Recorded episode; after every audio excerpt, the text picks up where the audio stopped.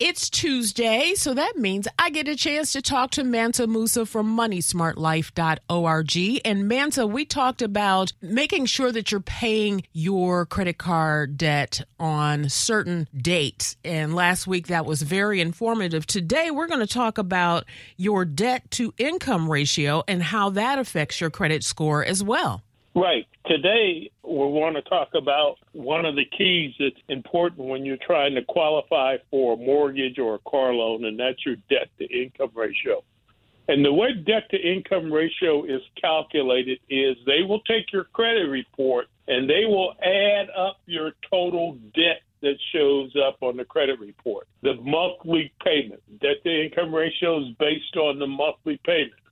So whatever payment your mortgage shows, whatever payment your car payment shows, whatever payment your credit cards show. Now, credit cards always show the minimum payment regardless of what you pay. So you sum all of those different payments up.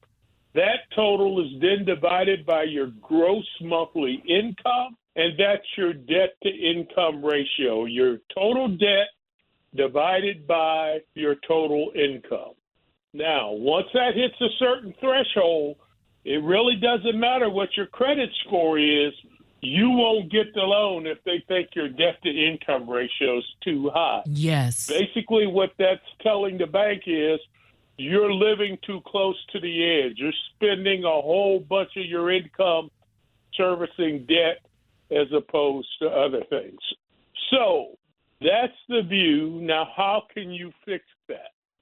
And one of the ways we talked about last week when we were talking about managing our credit utilization ratio was the fact that if you paid down your credit card balances before the statement date, then the lower balance would report to the credit bureau and therefore your credit utilization ratio would be less. Right. Well, the same thing is true with your debt to income ratio. If you pay your credit card balances down before the statement date, when they do report to the Bureau on the statement date, not only will your balance be lower, but your monthly payment should be lower huh. as well. And a lower monthly payment will mean a lower debt to income ratio. That's some good advice, especially for those people who are teetering, like you said, on the edge. Yeah, I mean, those are specific strategies that are used at specific times and seasons in someone's credit journey on their way to 800. And listen, you can get to 800. Starting next week,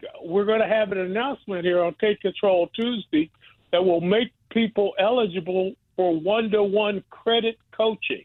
Yes. One to one that will get you to an 800 score. Ooh, so, I love it. Yeah, tune in next week for that official announcement. I am so excited about that. In the meantime, you can go to moneysmartlife.org. And for the archives, you can go to takecontroltuesday.com. Thank you so much, Mansa. Thank you.